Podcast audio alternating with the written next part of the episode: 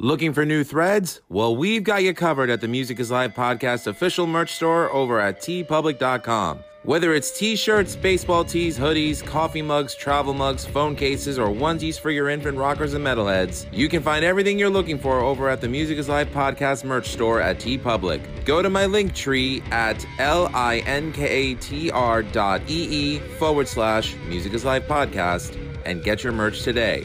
Buy my stuff, and thanks for your support. Terranut is proud to offer you a natural nut bar chock full of healthy fats, minerals, and protein that meet your demands. Go to their website, www.terranut.com. You can order from them directly, and they will ship it to you. Use my coupon code LUMAVS, and you will get a 25% discount on your first order. Terranut Superfood Snacks, www.terranut.com. Don't forget to use coupon code LUMAVS at checkout. Fuel your life. You're listening to the Music is Live podcast with your host, LUMAVS, on the Rat Sound Review Network. Bring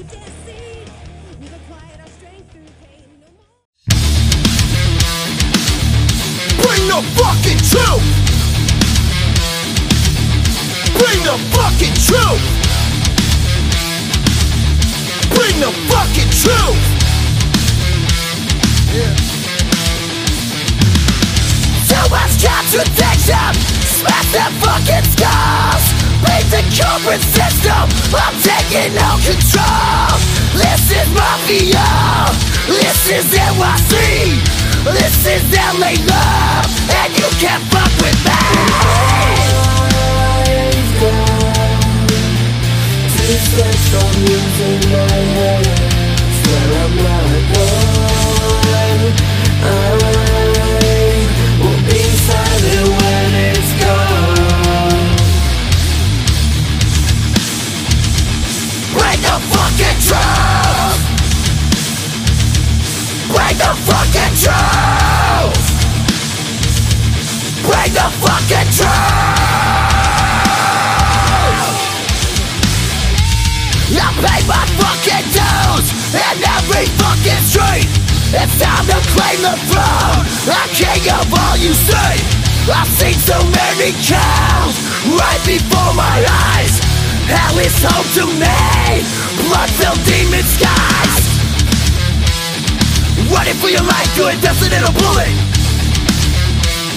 Fuck around now, low-key, I'm a bullet. Running for your life, you're invested in a bullet. Fuck around now, low-key, I'm a bullet. I've got two steps from using my hands, swear I'm not gone. I will be silent when it's gone. Break the fucking truth. Break the fucking truth. Break the fucking truth!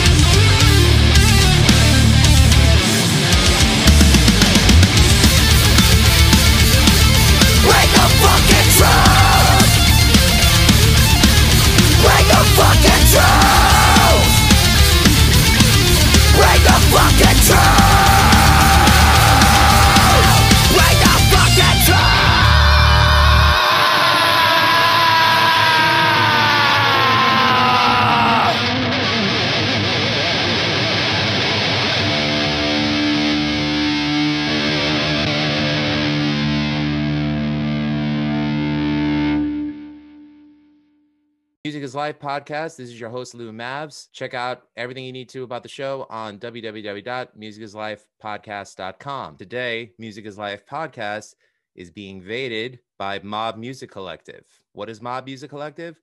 We're about to find out. But if it's any indication of the track that you just heard, The world better be ready. Today, I'm really happy to say that we have Tony Santana, the brains, the hearts, the words, and the music behind MOB Music Collective. And we're here to talk to him today about his journey as a musician from here to now, what he's doing now, what he wants to do now. He has toured everywhere from New York to LA to Miami to the Caribbean to New Orleans and Las Vegas. This is somebody that is no fluke. He's the real deal. Tony, welcome aboard. How you doing? Thanks, Lou. I appreciate it. Thanks for having me. Feels good to be here. How's it going? Everything's going all right. Another Sunday here, and this is going to be one of the few occasions where I'm doing a podcast day of, and we'll have it uploaded on YouTube and audio streaming platforms for everybody to listen to. So this is a big deal for me. I'm very excited, and I'm happy that you're the person that I'm doing this with. Thanks for the warm welcome. Thanks for having me. I really appreciate the kind words. Here you are today, Tony Santana. I want to know a little bit about your backstory. So tell me, what was it that turned you on to music in your life? And what made you say that you wanted to be a musician? I literally, from the moment I was born, started making sounds, banging pots and pans and pillows, strumming, you know, a video at 2 years old without even knowing what a guitar was. So that was kind of where I was coming from. I was always very electric and coming from, you know, an impulsive, you know, rhythmic, ancient ninja warrior blood that forced me into this galaxy of creative, you know, exciting. I like that explanation. So it was almost like it was ingrained in you from day one. Well, yeah, because if you think about it, like the world's been around for 5 billion years. I could be wrong. You know, how many people it took to make me. I wonder how many souls wore my, you know, skin before, you know, in ancient lands. So I feel blessed that I was given all this natural gift, so to speak. I'm very humbled with it and fortunate, and I feel like I can really help people collaborate in all styles and genres, and that's pretty much getting to what music over business is about, which was an idea I had probably about 10-15 years ago. I wanted to turn a negative into a positive, and I just wasn't seeing people getting a chance to put the art out the way they wanted to. There was so much politics with labels and publishers and managers and agents and artwork and details and metadata and administrative work that gets screwed up along the way. And you know, songs, you know, get recorded now where most of the band members aren't even on it. It's pretty much me playing. There's just so much going on in the politics behind music. And that's kind of where this all started. Was I kind of felt on some superhero level that I had to either make a move for all of us, or you know, we wouldn't have anything left after this pandemic. And at this point, I would hope and love to connect with other labels and other like-minded companies and people who are on the same wave of just really just about making music, you know, and really not about the bullshit. And when I say that, I fucking mean it. And everyone who knows me knows that. And it's just a pleasure to get to work with so many talented people. And I'm constantly running into excellent talent, and I feel like I could work with anything. So it's a matter of people believing in themselves and showing up, respecting each other, and really just giving it their all. And that's pretty much what MOB's about. That's really important that you mentioned that, because problem is there's such a barrier to entry in the music industry in itself. I can say this from experience, because I remember going to Nashville about 11 years ago, and that's a town of 30,000 songwriters, and that's a place where someone like a Taylor Swift gets recognized. But how many Taylor Swifts can you drag out of one town of 30,000 songwriters? You know, it makes it impossible for people who want to do this full time. And I always say, you know, talent, timing, all that stuff is everything, but people need to put in the work. People need to put in the time to own their craft. And I always tell people from the get-go, put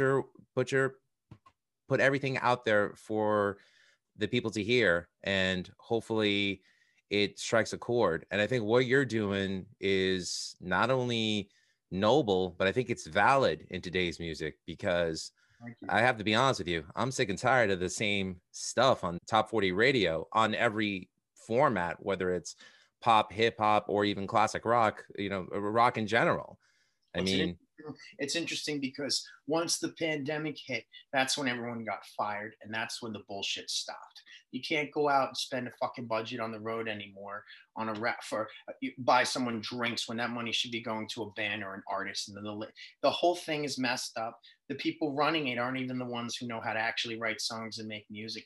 I've learned from some of the best in the business. I grew up in houses with I grew up in incredible houses with mentors that you know, I'll mention one day, but it's just been, I come from a different respect level of it, and this isn't a project to me. This isn't a creative team of bullshit. This is really me finding people who can't afford to make high quality fucking records, you know. And I agree, like the same 5 songs every single day, 60 days out of the year, back to back. It's disgusting. There's 400,000 songs that get released weekly on Spotify. Again, my numbers could be way off, but you get what I'm saying here. I'm exaggerating because the whole fucking system is exaggerated. People are so talented, but they don't have the muscle to steamroll past the executives, but I do. So that's what I did. And I started a label, and I work with over 40 artists at this point. I have over 20 co-producers, and I have the best. I tolerate zero fucking bullshit. You fuck up, I will pull up to your fucking house myself. That's how this works. And I have, you know, I'm taking my personal finances right now, and I'm funding this fucking thing by myself. I'm making the music. I'm pulling the talent in. I'm putting everyone together. I'm getting the artwork done with my amazing, amazing partner, Kay May. And it's just, it's a whole thing where people need to open up and not be so aggressively protective over their art. And it took me a while, because when I was Jay Randy, I was wearing my fucking top hat and playing the guitar and doing all the bullshit and trying to be a hotshot. And then Bruno Mars came out and smacked me off the fucking map. And I was like, okay, that guy does that. You know what I mean? And I was like, who am I really? What do I do? Okay, I grew up fucking with Pantera, Slayer, Metallica, and Anthrax. That is it. You mix that with fucking Biggie, and that's what I grew up on. And then I had the LUMAVS, and then I had, you know, I loved Tupac, I loved Dre, I loved the whole West Coast thing, but I was more into fucking Daz and Corrupt. You know what I mean? I was on the backside page of what was going on in the streets. And then I eventually made it out to Englewood and all these other spots and worked with people, you know, like Day One and all my partners that are on the mob that are just legends who've worked with Snoop and Ice Cube. Me, you know, like this whole squad is so talented, and it just keeps growing. And I'm single-handedly checking each person that comes in, like, and vetting them. You know, and if you fuck around, like I said, you get fucking wiped off the map. And good luck trying to fuck around with something else. Because right now, I feel like I'm the only person out here. And I don't even want to be that guy. You know what I mean? But it's like, no one's coming together and helping. And I'm certainly not a Suge Knight, and I'm not trying to be the king or anything like that. It's working. We're putting music out. Tons of people are collaborating. And you know, the music's finally getting released. So much music sits on hard drives and never gets done. People meet up and make music all fucking day. They hype it up. They post things on social media. They're like, oh, look at this. It's fucking this and that. It's coming. And then all of a sudden, like, you never hear anything. You look at the record or how many songs they dropped. 2 songs, you know, like in 8 months. Because they're so nervous. They're nervous what the fans are going to think. They're nervous what the streams are going to be. I don't care. I'm happy to be alive. I like was in a terrible place 3.5 years ago personally. And I'm literally just happy to be creating and collaborating. That's it. You know, there's going to be haters, there's going to be lovers, and then there's going to be the in between, you know, and it's always going to be yes, no, good, bad, true, false. That's it. Just a continuum till the day I die. And like, I'm here for it. I'm having fun. I'm enjoying it now, finally. And I'm really enjoying working with, you know, my partners. I have an incredible team and they really support me and they're there for me, not just musically, but mentally, because I have dealt with a lot to get here. So you definitely have. You know? So with that being said, I want to inspire people and give people hope, because I was sitting in my fucking bedroom in Plainview, Long Island as a kid, playing fucking dime riffs, pretending it was a stadium, doing the whole thing. And I think that that is missing from culture.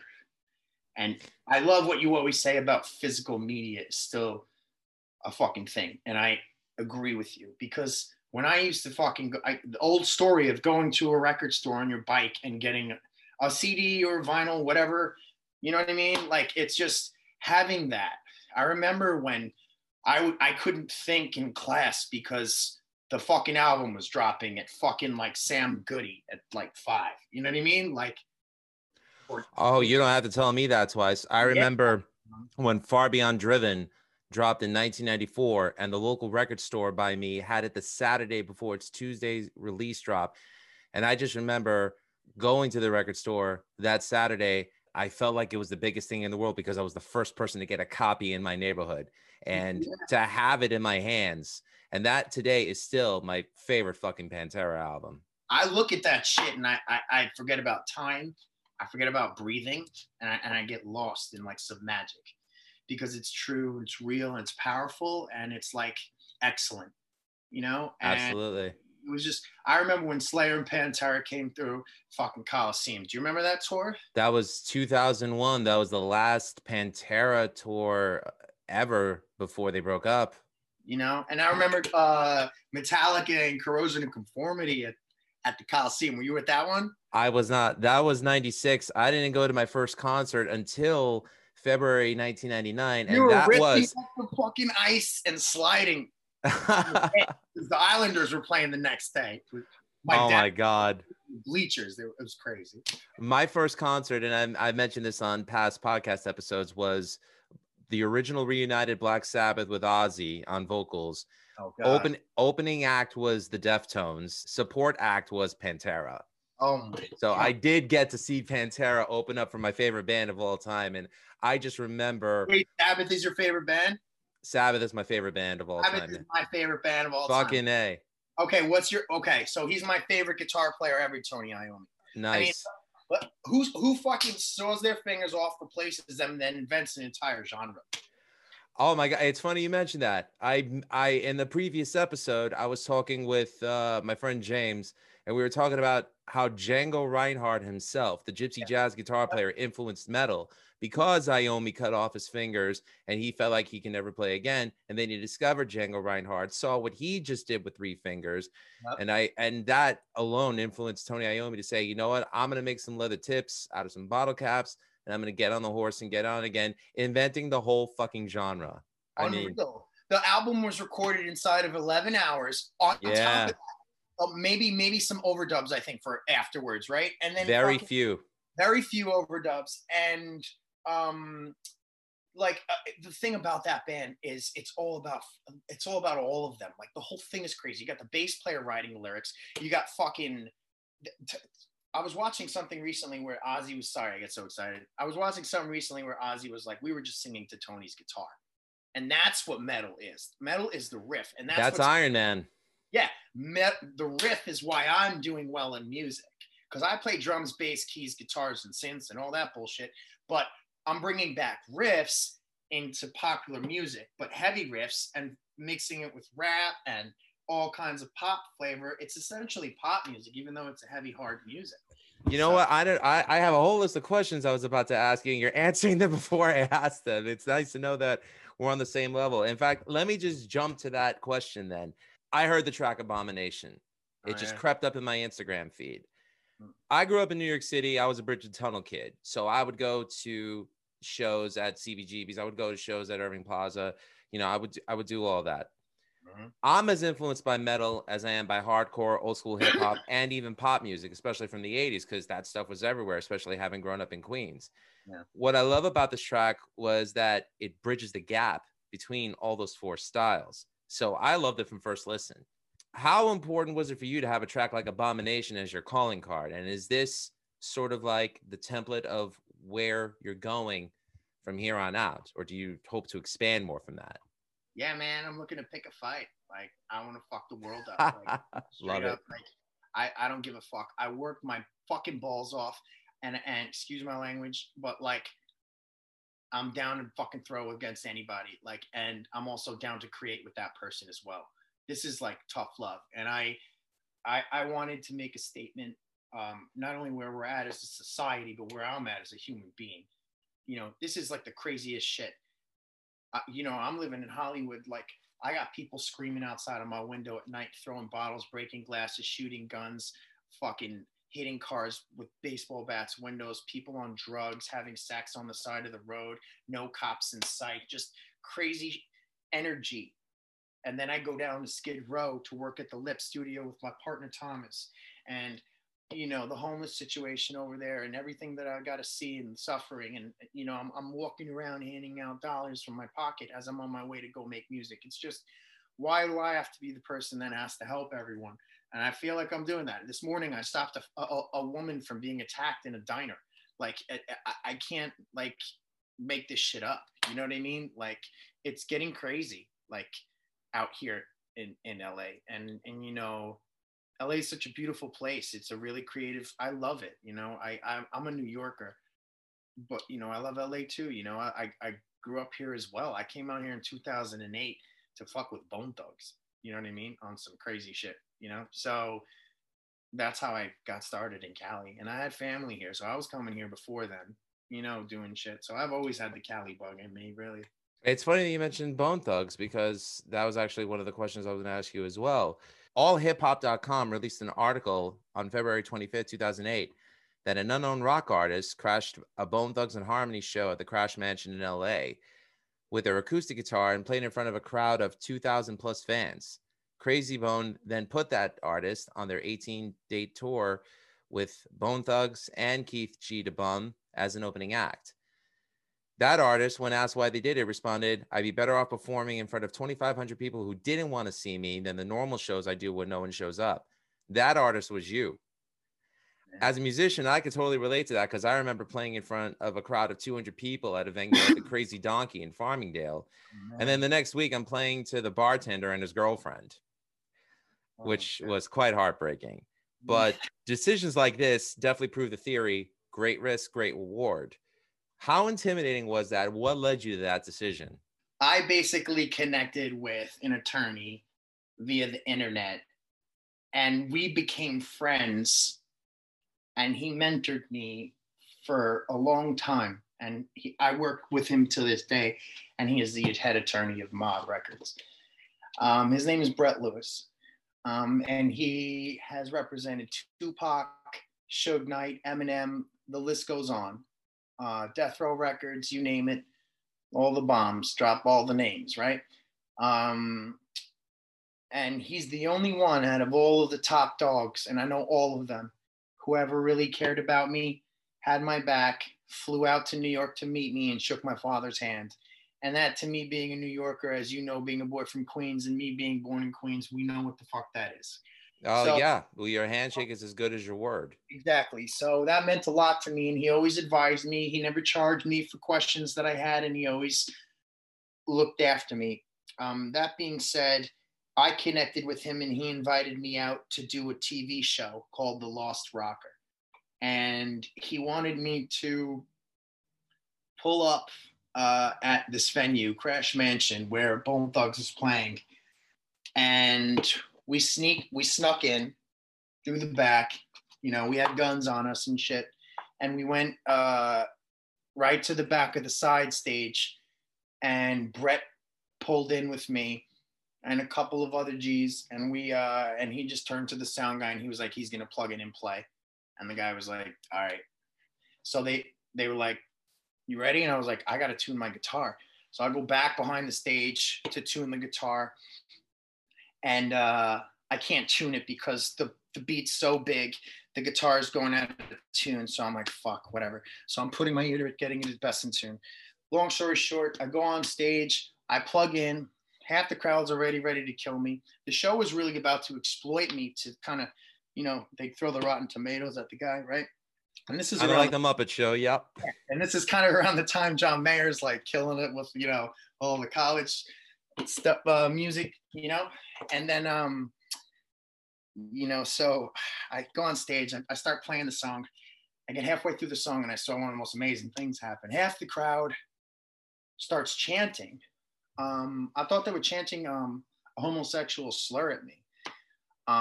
But by the way, we're not going to repeat the slur and we don't condone that shit. People are people. Remember that. Exactly. That's why I'm not mentioning it. And fuck those haters, period. So I fucking start playing. Half the crowd starts going, woo, woo, woo. They're saying Bone Thugs. I thought they were saying something else. So the other half of the crowd, it starts clapping in excitement. They're liking it. Then they start fighting each other over it. This is all inside of 2 minutes and 30 seconds. I'm playing my song. The lights start to come on a little bit, and Bone Thugs, the whole place is going fucking crazy. Bone Thugs starts walking out on the side of the stage to see what's happening. And I'll never forget it. And I look back and I'm like, oh shit. Like there they are. Like, these are like my heroes, you know? And I'm like, oh, hell yeah, man. Crossroads is the shit. Fucking amazing.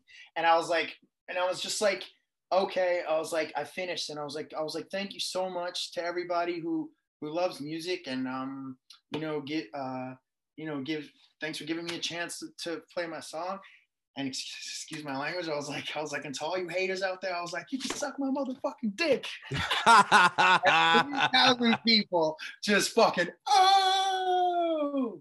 I didn't make it more than 2 steps off the stage, ended up in the sky in the VIP section. At the time I was drinking, I don't drink anymore. It's been over 3 years. Congratulations. And, thank you. And I just ended up in this section with a bunch of ballers, and they were like, let's put this kid in the studio. And then I ended up at 4th Street in Santa Monica, and fucking from there I was just picking up sessions, and then I started really working with Peter Raspler, and you know, and then I met Tim Pagnotta around the time he was doing Neon Trees and all the Sugar Cult guys, because the Rasplers managed 311, Sugar Cult, and Jay Randy, my former name, you know, for a long time. And when I wasn't successful as Jay Randy, you know, I kind of hit a wall and I had to go back home, and that's when I started Brand, and I really enjoyed making that album. And then I came back out here, and that's when I produced a song for 311, and then I did a song for Fever 333, and that's when shit started turning up, because DMC was on that, and he's the hardest MC of all time. Oh, geez. I met him out of all places on Restaurant Row in the city on my 36th birthday. And I got a photo of him with me on my Instagram. And let me just say this. We were talking. He's so knowledgeable about music and about culture. And it was an honor to have fucking met him. Yeah. He's a genius. He's an icon. He's a visionary. And his message from then till now rings harder than ever. And to me, he's the hardest MC of all time. That's the guy. Like, because that was you know, when you think of guys like Spoonie G and all these cats, they weren't rapping about crack selling. They were rapping about, I don't sell drugs. You know what I mean? Like that kind of putting more of a message out there. That's why I loved when Spike Lee was really making movies and there was more to see than just, you know, HBO. You know what I mean? Like, you have to tell me that twice. No hate on HBO. I don't really know about it, but you know, all they've been showing me is weird shit my whole life. Yeah, having. Well, they put Mortal Kombat up. Shout to that. I heard that is fire right now. Fire! It's fucking awesome. I love it. I loved it. No, I gotta check that out. Love it, love it. I'm all about that ninja shit. Except Street Fighter. That movie sucked, but I digress. Who was in that? Van Damme? That was Van Damme and Raul Julia, and Raul Julia's a gangster. I love him as Gomez in the Addams Family, but no, that movie was weird. I think they were all just doing drugs somewhere weird. Hey, if it worked, it was a good movie. I liked it. But one thing I wanted to piggyback on what you said, you want to bring back the riff. Yeah. Thank you, because the power of the riff compels me, especially as a guitar player. I miss riffs in my music, in my pop music. All right. I mean, all due respect to the guys out there that are doing great programming, doing great work on synthesizers and this and that, but I need some grit in my music. I need guitars. I need that stuff. So here's what happened. You got companies like Splice and things making packages available. You click and drag a sound and you put it down and you write a song by. That's not the way. It was for a while, and it did work for a while, but now it's hit a wall because it just pretty much sounds like it's processed, it's programmed. Nursery beats, like I don't even know what that is. And you have to play. You have to be a player now. What I'm seeing in the studios, and I work in many studios, is people are playing. It's back to instruments being plugged in and putting them on records. But people are having trouble finding the genre that's going to be, you know, the cultural thing that everyone clings on to. And honestly, I'm not trying to have that spot, but the reason why I think it is because A, I am, you know, a Latin Jew. So I have that mix, right? Being rock is mainly, you know, Caucasian. And then most of the people on my team are Black and Spanish. If you look at all my artists, from Jason to Dead Ghost to myself to, and I think that, you know, to Vintage, to Paxton, to all the people that I worked with. And it's giving, you know, these people that are from other places a chance to make big sounding rock records, you know, because I know how to get that sound. And I think if I do that, we can find more talent in these hoods and give and light up the neighborhoods, you know? Oh yeah. I mean, it's funny that you mentioned that though, because like, you know, I always give credit to the forefathers of rock and roll. I always give credit to Little Richard. I give credit to Chuck Berry. I give credit to Ray Charles, Tina Turner, who in my opinion is the all-time queen of rock and roll. I give Mama Thorne too. You know, she was gangster as fuck. And she said too, when Elvis fucking pilled up on all that shit, she was a big heap too, coming out there banging. You know, I thought that was heavy too. That was hard rock. You put her in there with some fucking Pantera after, I don't think anybody would be like, get the fuck out of here. We would be like, damn, that's the baddest shit in the world. No, you know? I love soul in my metal, so I'm not going to deny that at all. Exactly. And the groove too, which is missing, which is why fucking Metallica won, because they had the groove. Pantera had the groove. Oh, yes. Had the groove. That's why they fucking kicked ass. I mean, that's why I love some of the bands nowadays, well, in the past 20 years, such as Lamb of God and After the Burial, because they have that groove. Yes. You know, and I think the groove is important, and people want to piss on the groove because they're like, you know, it's not metal enough. And I'm just like, you know what I mean? Well, I don't laugh when I'm fucking listening. That's not fucking metal. I don't care. Fuck all those fucking people sitting there with the science fucking calculators. Metal's about fucking guitar riffs and fucking grooves and fucking a front man that's going to beat your fucking ass. Amen to that. That's it. It's a simple fucking formula. Like, you know? Yeah.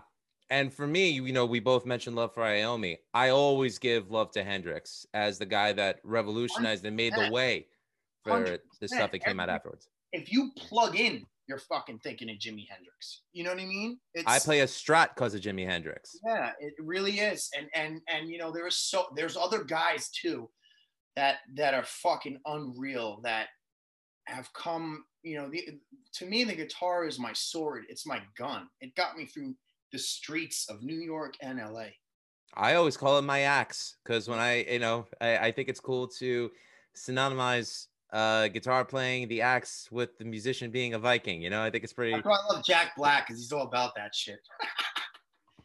Can't stand him because I've been told I look like him. Shut the fuck up out there, whoever's watching. Anyways, you don't look like Jack Black. Well, I could do a good Jack Black impersonation. So. Oh, there you go. I'm not doing that now. So in the time that you were playing out, building your repertoire, working with guys like Steve Lillywhite, who produced U2, I always say that for musicians, don't stop learning and always absorb every and any experience that comes your way. For you with the collaborations, because that's really what you're all about. To me, it seems like your takeaway from all this is collaboration is good. Almost more collaboration is better. I mean, would you say that that's been your takeaway from this whole experience? Well, here's the thing. Collaboration is difficult. And especially in heavy music, it's violent. It's definitely a challenge. It's a challenge. You have to be a badass motherfucker. I'm on the phone all day putting people in fucking check. Because you know why? People are disrespectful because there's the artist and then there's the producer. And both of them don't know how to treat each other. And that's a fucking fact since the beginning of time. And I'm both, so I get it.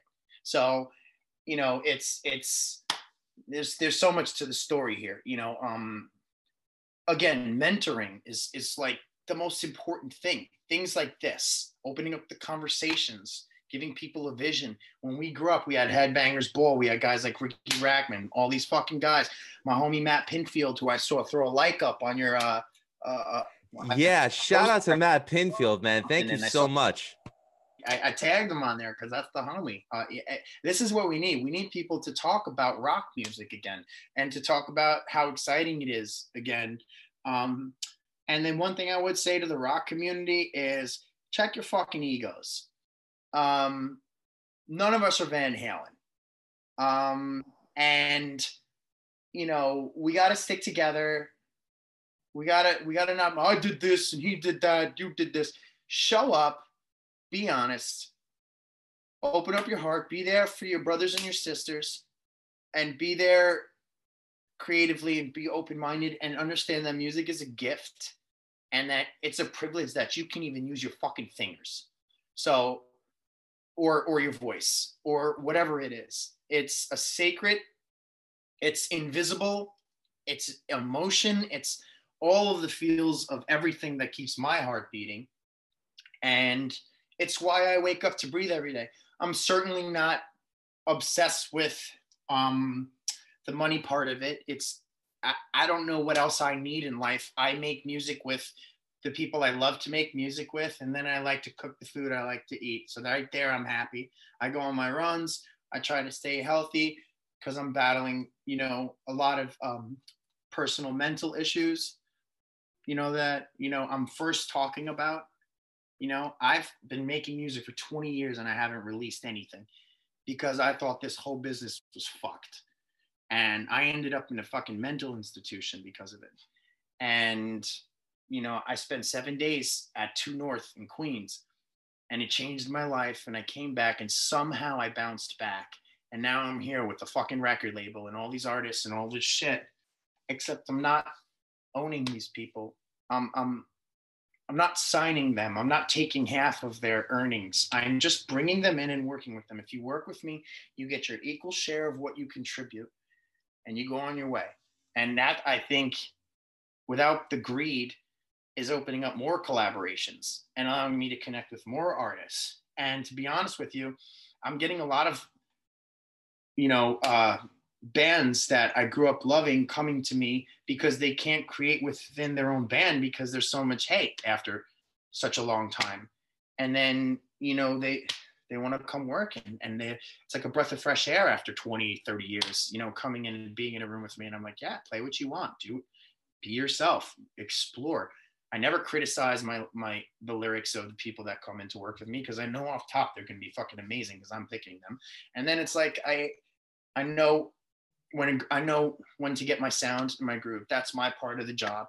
And then throwing the whole thing together, you know, I'm lucky I have, you know, the people I have behind me supported me mentally because this is an insane life and it's completely, no one can understand it unless you're really in it. And you get criticized for a lot of bullshit, you know, you get called a ton of things, you know, a player, a smooth, whatever the fuck, you know, my whole life. I'm just trying to make fucking music.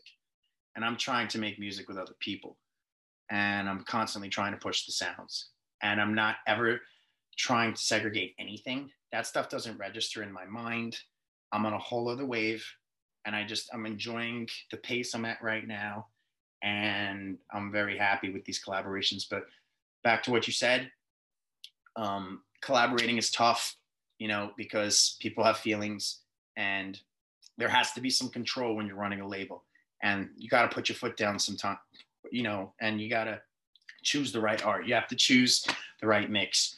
You have to get rid of things, and someone has to be the fucking boss. And I guess I have to be that guy. So, you know, I'm doing the best that I can to make people happy, honestly. I completely understand that, but I think personally that attitude will cause others who follow your lead to eventually pick up on those same skill sets, where they'll be able to self-produce. They'll be able to say, no, not that. Yes, this, you know, it'll improve their skills. I always tell people 90% of it is showing up. 10% of it is just listening and absorbing. And that goes with any genre. That goes with anything. I've dealt with musicians personally who seriously think their shit don't stink. And I choose not to associate with people like that, because I'd rather deal with people who are creative, who provide constructive criticism, who make me a better me. And that's what I tell people to look out for. Would you say that you agree with that? A real ninja doesn't have to mention that he's a ninja, you know? Like, no, absolutely. It's just, you know, you got to be respectful. And I too, for a long time in my 20s, I was cocky as fuck because I could play guitar and all this shit. And I was like walking around. I thought I was real cool. I was rocking the 311 cruises. I had all the fucking vibes going. And then I started to really look at myself as I started to get 26, 27, 28, 29. And I was like, what the fuck's going on? I'm not making $1 million. What the hell's happening with my life? I'm not a pop star. What do I need to do to really readjust and to you know, make things better? And it really became, I had to fix myself first. And then once I did that, you know, I was able to start working with other people. And then once that happened, shit started really just going. And it was a chance meeting with DJ Lethal of House of Pain and Limp Bizkit, where you stopped becoming Jay Randy and you were reborn, for lack of a better word, as Tony Santana. So the question that is on my mind, who the fuck is Tony Santana? I've had enough of everyone's fucking shit, and I'm just going to say it like it is. I don't need fans, I don't need followers, and I don't need money. Let me tell you who Tony Santana is. For the whole time, Jay Randy was trying to be somebody. First of all, Joe 3H, he introduced me to DJ Lethal. Me and Lethal started working together. We became friends instantly, and we started fucking working every single day on songs and started bringing people in. He is one of the head co-cats of the mob. And I was in the studio with him one day, and he just turned to me and he was like, you know, he's like, you're like Tony Montana, except, you know, you play guitar like Santana. So you're Tony Santana. He's did not draw the comparisons. Holy shit. Yeah, so he goes, you're fucking Tony Santana. And I was like, I'm fucking Tony Santana. I was just done with my past. I was so ashamed and not ashamed, but like, I don't know. I had a lot of trouble growing up, you know, with myself. And I feel really great. I don't feel like Jay Randy. I'm Tony Santana. You know, like I you know what I'm saying? Like, I make music and I carry switchblades. You know what I mean? Like, it's a thing. So don't worry, he didn't point it at me directly. We're on a Zoom call. I don't, you know, like, you could pull up, you're gonna have a problem. But it's like, I don't want a problem. I just want to be left alone to make music. That's why I'm not making music videos. I'm not posting any more pictures of myself and my face so people can hate on me or leave weird comments or DM me and shit. The fuck is this? I'm just making music. Kay makes the art. We put the fucking song with the art and we put it out. That's it. And everybody who works with me gets an equal cut of the song. Kay is probably one of the hardest working people I know, because she straight up gave me so much information towards you, towards what MOB Music Collective is all about. She is actually a partner of mine on the creative side at MOB. She handles all the visuals, but she's one of the most impressive designers and creators I've ever seen in my life. And there's a magic that she has that is going really well with what I'm doing musically, and it's working out nicely. It's a real shitty, shitty business, and it doesn't have to be. It really, it really does not have to be. And like you said, it starts with me kind of setting an example by being myself, right? And I am not perfect. I fuck up a lot. I punch walls. I'm crazy. Like, but I want to see someone else make 20 to 30 songs a week happen all over the world. Okay. So it's not fucking happening. So I'm going crazy, and I know I have to right now because I need to change what's going on. And I know that it's going to set an example for other people to rise and also be these, you know, queens and kings of, you know, the planet, you know? Yeah, essentially what you are musically is what this podcast is all about. And that's disrupting the status quo. And I feel as though we're at a point right now where we need disruptors, where we need to bring it back to prominence. And, you know, a track like Abomination, that's filled with toxic venom that I personally think is ready to purify the world of the bullshit that we're force-fed on a daily basis. And I'm not just saying that to blow smoke up your ass. Yeah. I mean, like, it's very rare where I listen to a track and it makes the hairs on my arm stand up. Oh, I went into my boy Alan's place. I fucking recorded that song in 3 hours. I meant to ask you, what was Alan's, what was his role in the song? Okay, so he recorded me, engineered, produced, we co-produced it together, and then he sang on the hook. So that's his vocally on. Oh wow. Yeah. And then I'm on the verses just going crazy. So it's fun. And then I played bass, guitars. It's cool. So good to hear a guitar solo. It's just freaking got guts and balls. So and it's like I had to fight 20 years to put guitar back into music. Welcome, good sir. Welcome. Yeah. And I'm not claiming nothing. I'm not a king of nothing. I'm just saying I'm putting guitars in music. You know, that's important. So, I want to ask you, Bad Fashion, is that one of the groups that's on your label? Are they associated with Mob? They're friends of Mob. Yeah, we're working on a song right now together, so eventually that'll come out, and then boom, they'll be a part of you know, the Mob fam. That's kind of how it works. Because I really want to give them some love, because they dropped a couple of like little samples of their stuff on their Instagram page, and I was digging it. And one of the members was wearing the T-shirt of a band called Death, and I'm just like, anybody who drops love for, like, to me they are the godfathers of punk, because they were punk before punk was a thing. Exactly. Connect with them. This is what I want. I want people to go onto my Instagram page and see friends like them, and break off and create these little meetings and hangs. So definitely get them on the podcast. See what they're doing about. I would be honored. Absolutely. Reach out. Definitely. So that's a DM. You know. You know. Again, that's the thing about the Mob. It's like the Blob. Well, I'll tell you what, if any of the Mob Collective see this podcast and they like what we're dropping, I'd like to welcome all of them at any time to be interviewed by me, so that this way they have a platform, because as far as I'm concerned, I have a platform. They have an artistic output. It's there for them whenever they need it. Excellent. I really appreciate that. We're going to need it. I'll put you in contact with everybody via email, and I'll just kind of mention. Please do. You can kind of go off and do your thing with everybody. So Mob Music Collective is your company, and you have a roster of talent spanning all genres and styles. And I guess being a fan of different styles of music like you and I were growing up, it must have been important for you to find artists that, again, were outside that grain of what sells today. So how was it that you even went through the process of finding all these dudes? Honestly, I got to give love to my co-producers, and just from having my ear to the streets. You know, it breaks down into sections and zones out here. You know, you have the valley, you have the hood, you know what I mean?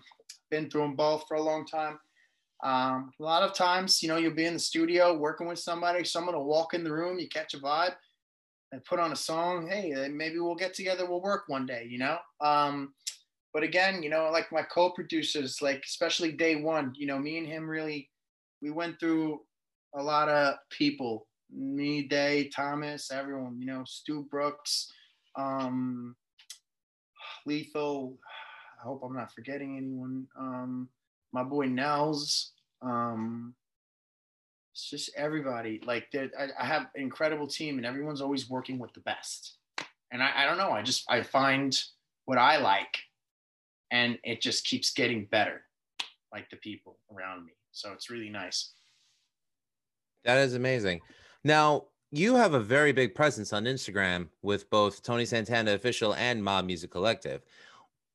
However, I don't think I could find you anywhere else. Is there a reason why it's been Instagram specific? Yeah, I just, it's too many things. Like I'm signing into too many things. There's too many things. It's just too many things. I'm signing into a website, a Facebook fan page, click this, like this. Fuck that. Everyone's on Instagram all day. TikTok for the kids. Have a great time. I started a TikTok page. I don't know how the fuck to use the thing. I'm not hating on TikTok. It's just I make real fucking music. Okay. You do, so yeah. I don't know what the fuck that's about. So I ain't making them dance anytime soon. That's what I'm saying. All I see on TikTok is people shaking ass in front of the camera. It's like, what the fuck? Bro, these, fuck that shit. I'm not hating on it. It's fun for them. Because, like, it's fun for kids. Like, TikTok's fun for people and they enjoy it. So I can't hate on that. You know what I'm saying? I don't want to. Yeah, I hear you. Anyone's enjoyment ever. For me personally, doesn't work. I'm not on TikTok. I don't have a website. I'm not really trying to sell anything. I'm making music. I'm putting it on the platforms. I'm making it available for people to have the option to listen to. I really don't want to drive myself down people's face. I don't want to be hated on for the way I look, which was a thing for a long time. I don't want to be talked about like, oh, look at him playing his fucking guitar and this shit. I don't want to be in music videos right now at this time. I don't want to be taking 1,000 pictures of myself and posting them with really cool captions. I'm just sticking to strictly releases. And I want to make sure that the artwork is really banging, which already is because she's fucking killing it. And then I go in and I make the records with my team. And all of my, most of my records, oh, I'm leaving out one of my biggest co-collab people, my partner, very close partner, media partner, Andrea Rullo, who's in Italy. My entire mix and master and bass and team is out in Italy. So we you know, do things, everything gets done in Italy. So from New York to LA, everything is done and then shipped to Italy and then shipped back to the States. And that's the fucking MOB. So that's what's up. Yeah, it's really cool. Hey man, they're gonna find out, you know? I hope they do. And as a musician, for me, it personally means the world to me that you're letting the music speak for itself. Too many people try to put too much pizzazz behind it, try to put too much flash, too much glitz and glamour. It's like, listen, half the times when I'm listening to the CD, I don't give a fuck what the artist looks like. Okay? If it sounds ugly and awesome, then leave the imagery to me. You know, you don't have to portray the image for me. You know, that's, to me, that's how I've always approached the listening experience. That's why I see, I know we're having a tough time and we're, you know, in a plague and we're, it's just dreadful. But at the same time, all of these groups are starting to pop up that are really making fucking waves. You know what I mean? And like, conversations are changing and people are more open and accepting to certain things that weren't accepted. And I think that that's somewhat of a progress. And, you know, I'd agree with that. I know for a fact, because I've fucking had conversations with Vikings and I've had to go to battle in arenas in front of people and win. And that's a fucking fact. Check my fucking resume. But it's like, I think that if we, you know, the conversation's hard at first. It's going to be a fight because there's no understanding. I think it's fucking crazy that the entire world is trying to coexist. We have religion and we have land. And then like none of them agree on each other. Throw politics into there and you have a full-on battle. And it's a fucking nightmare. Hell yeah. that person believes in goats, and that person believes in turtles. And then fucking, this is my house. No, that's your house. That's what, like, you know, like, shout to the Indians, but who the fuck were there before the Indians? You know what I mean? Like, we don't know shit. You know, like 5 billion years we're on this earth. We don't know jack shit. You know what I'm saying? Like, what the fuck? I'm like, where are these dinosaurs at? You know, like, wait a minute. We're not trying to debunk conspiracy theories. We're talking music, man. Bring it back. Walking on the moon. We're on the moon. No, I'm just saying. Hey, if Sting and the Police said we're walking on the moon, we're walking on the moon. It's all good with me. That fucking happened. That happened. To purchase any material of MOB Music Collective, where can listeners go? Okay, so Apple Music's been really great and helpful with you know, putting us on pop-in playlists and everything alongside Black Sabbath and the Foo Fighters and all the top mega bands. So you could get it on iTunes and you can listen to it on Spotify, and then it's available on literally all the DSPs from Tidal to Deezer to everything. Like, there's over 100 platforms you could get it from in 246 countries. So I put Abomination on every metal playlist of mine. So yeah, I'm happy to say that I contribute to the streams of that. Thank you. I appreciate that. Again, my numbers are usually off, but not when I'm going to the bank. There you go. Yeah, but fucking, I love meeting people, but collaborating has been crazy, and it's pushed me more to making more of my own stuff now. So I'm making a lot of Tony Santana stuff. So expect some releases. Well, I will say this. I knew you when you were Jay Randy. I'm proud to know you as Tony Santana. You were always one of the most straight up, most respectable, most reputable people. And you saying what you said when, you know, when you were in your 20s, you thought you knew everything. We all did when we were in our 20s. When I was in my 20s, I thought I knew everything, but now I can look back and say I knew jack shit then. At 40 years old myself, I can say I know jack shit now, but no, I'm always open to learn. Give yourself a little more credit. You're setting a tone here. You're putting this shit back on the map. I'm here to help in any way that you need. I'm here to connect in any way that you need. We need to get a couple people on here like Lethal and stuff, start building this out, talking about some other stuff. There's a whole world I'm developing out here in California. And, you know, so, and thanks for the kind words. I appreciate that. I've been trying to be, you know, a stand-up guy. And I know that, like, growing up on Long Island, everyone was afraid to be in a band with me. I know that. And I'm sorry, and I apologize to anyone I may have offended over the years, or anyone I scared, or anyone I may have fucking hurt or done some crazy shit to. I was going through some crazy shit. I didn't know what was happening at the time. And I was trying to figure myself out and all this electricity that's going on inside of this body. So... But that's what it's all about, man. It's all about growth. And I mean, look how far you come right now. You know, it's amazing. For me, being that you are one of my oldest friends, I'm incredibly happy to say on this platform here, I'm fucking proud of you and I love you. We have family gatherings together, you and I. So it's a different relationship. You know, this isn't a random conversation. We've, you know, I've watched, you know, the beautiful birth of your daughter, and I've been there with you with our family members and the Plockins and everybody, and it's been nothing but beautiful memories along the way, and more to come. Absolutely. Thank you. And I'm only looking forward to more, and I'm only looking forward to see MOB Music Collective take over the fucking world. But seriously, I don't want to take over the world. I just want to bring I want to make it fun again, you know. It should be fun. I just want shit to be fun. Like, we should be fucking smiling right now. Like, there's so much to smile about. We made so much progress as a society and as a race. There's so much good that's happening, and we never talk about it. The news networks, all this shit. We need to talk about what we need to eat, how we need to speak to each other, kindness. We need to teach that early with children.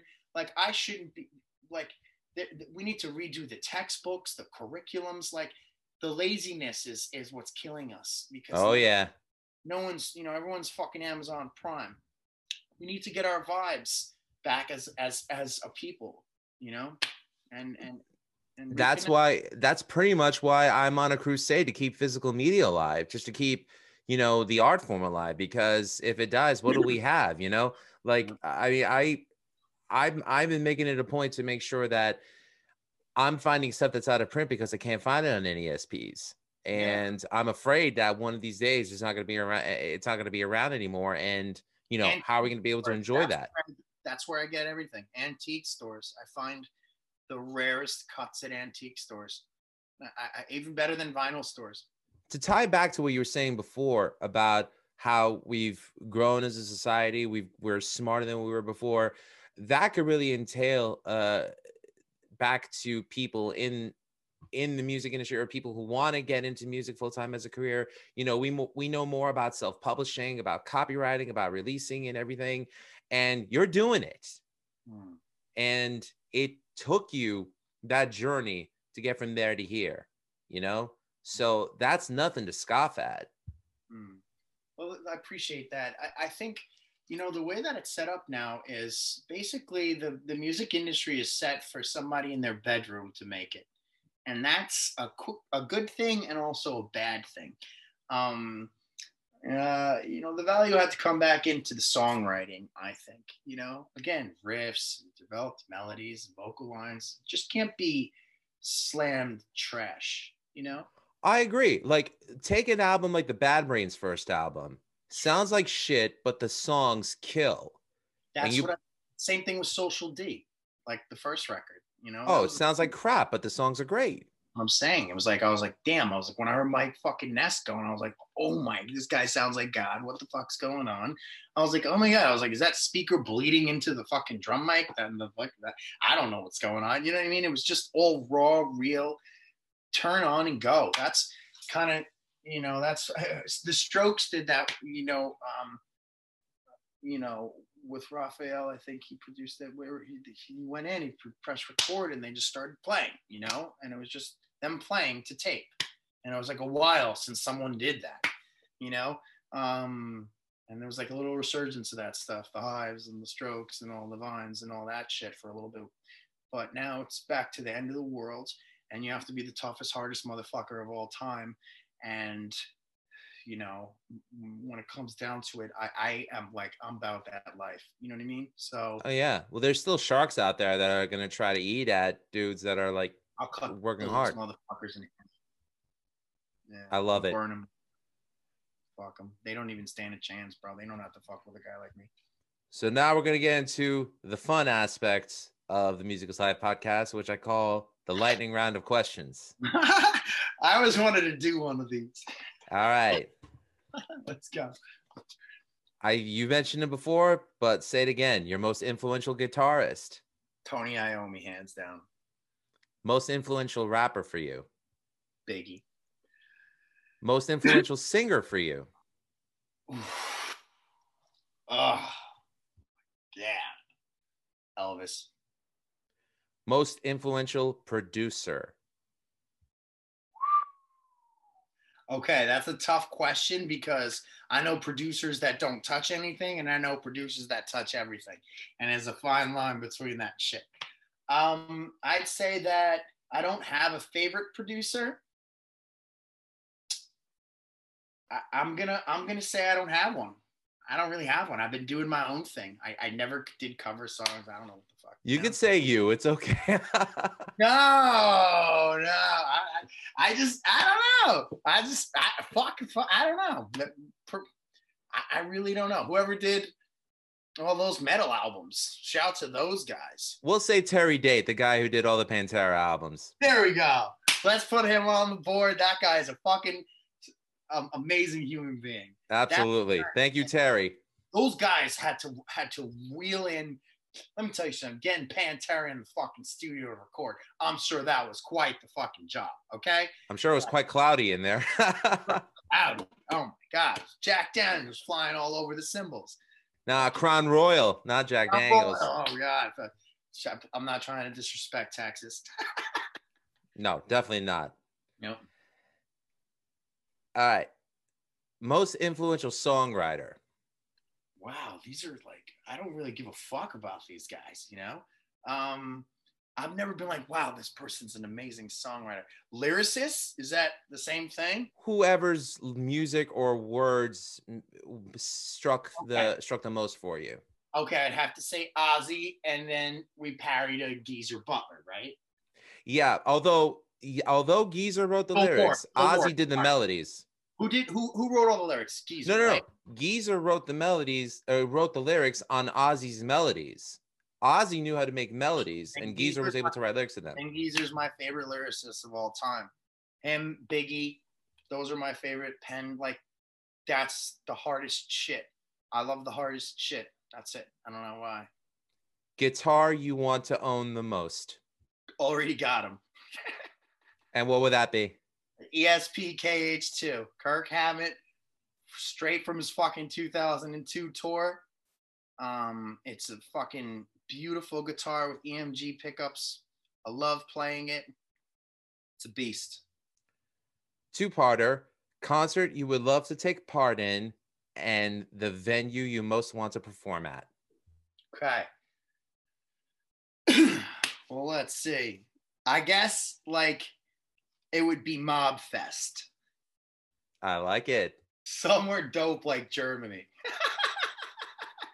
You know, like, I got visions of Rammstein in my head now. That's what I'm saying. You know, everyone says Rammstein, but there's a band, Dance, that Kate put me onto. That's fucking pretty lit. Like, this guy.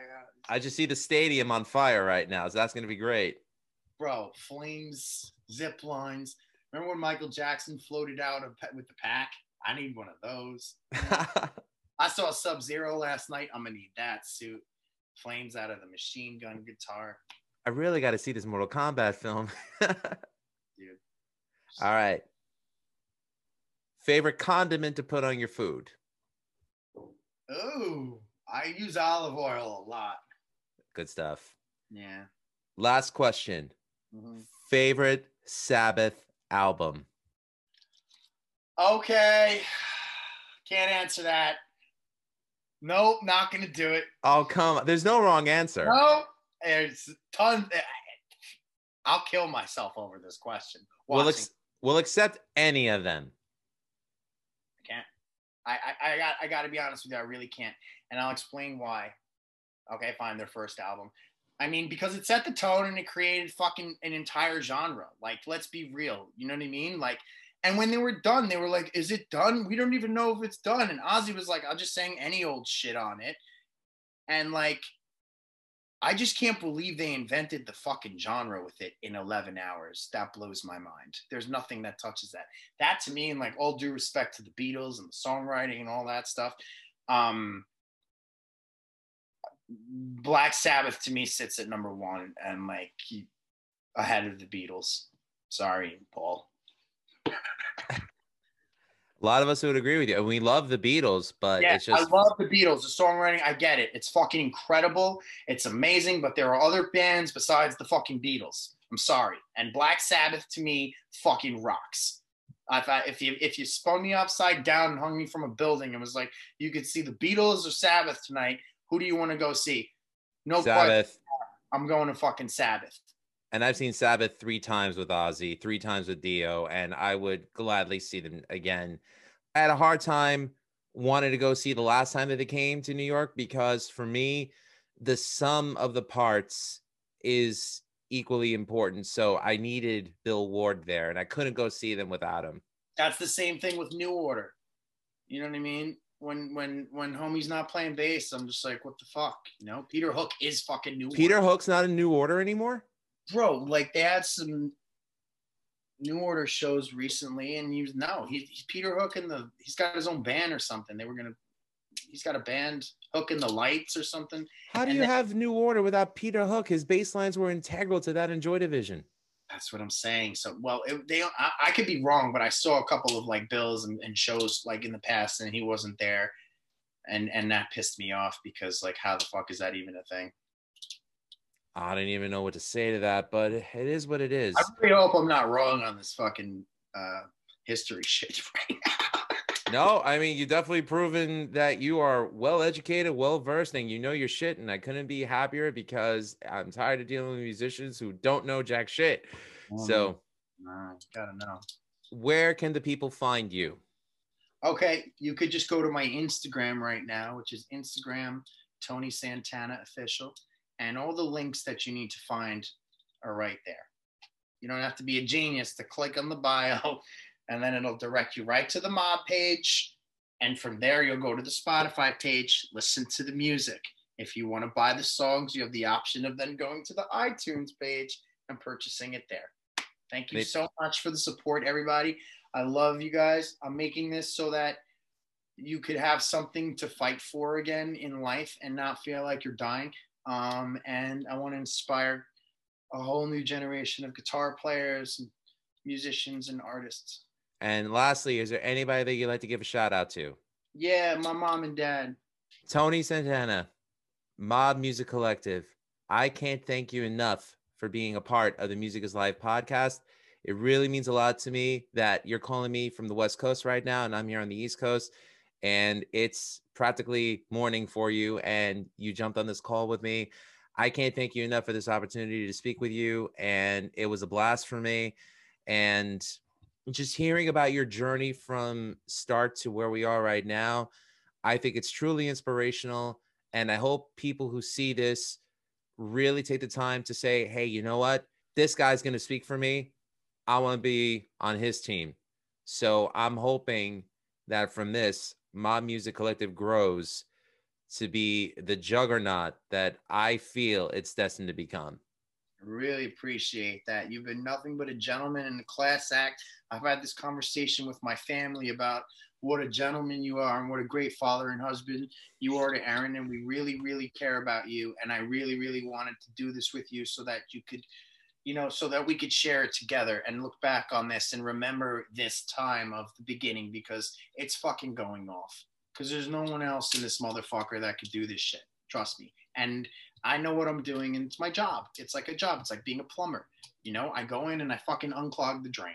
I deal with shit all day. So, you know, I'm fucking doing my best to try to stay sane in the process and have somewhat of a personal life while being someone that everyone really needs right now, to be honest. Well, the music industry definitely needs you. So I wish you all the best. And please, if any of the artists want to be on the show, they are more than welcome. They could just message me. You could give them my email address, and I'd love to have them. Like 40 names in a thing and be like, guys, check in. See. It happens like that. Awesome. I'd be happy to talk to all of them. Cool. Tony, thank you so much. My pleasure. Be well, and I'll talk soon. Awesome. Thanks for tuning in to the Music is Live podcast. Once again, I'm your host, LUMAVS. Check out ratsadreview.com so you can look at the other podcasts. You can check out Beyond Bushido, the pro wrestling podcast, on there. You can check out Suck My Balls, the South Park podcast, on there. Soon we're going to have, yeah, that's the name of it.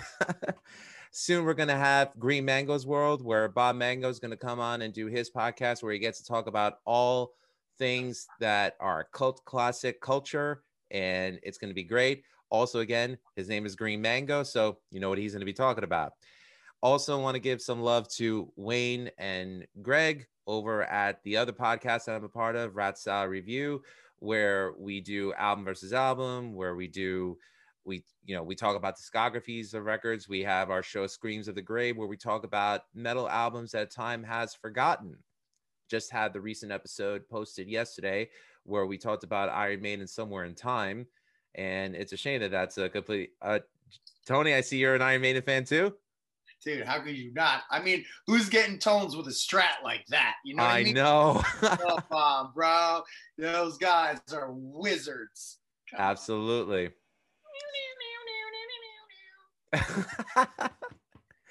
So once again, please don't forget to check out ratsidreview.com for all those shows, and check out my site when you have a chance, musicislivepodcast.com. There you can find links for the YouTube page. You can find links to the audio format. Please subscribe, like, and comment. If you're a new artist and you want me to hear your stuff, I will definitely do a first-time review on the YouTube channel. If you're willing to donate to my PayPal, it's musicislivepodcast@gmail.com.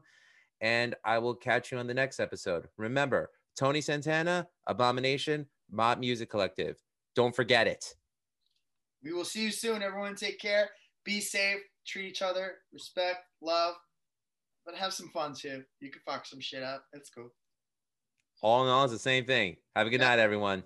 Take care. Peace.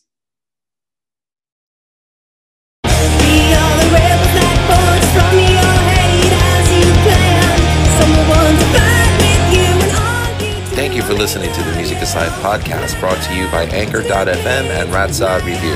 Check out the other shows on Ratsod Review, including Beyond Bushido, Old Man Metal's Musings, The Right Opinion, The Vieira Vault, The Timo Tolki Podcast, The BS Sessions with Mark and Jerry, Just the Cheese Please, and The Friday Night Party with the great Harry Barnett and Evie. Graphics by Rocky Baia.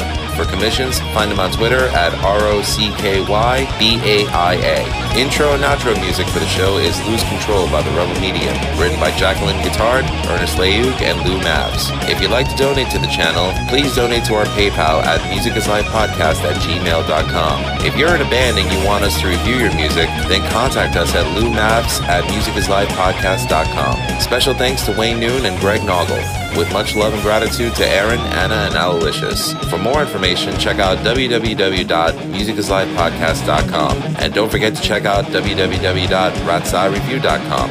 Remember, all art is valid. Thanks for listening. Cheers.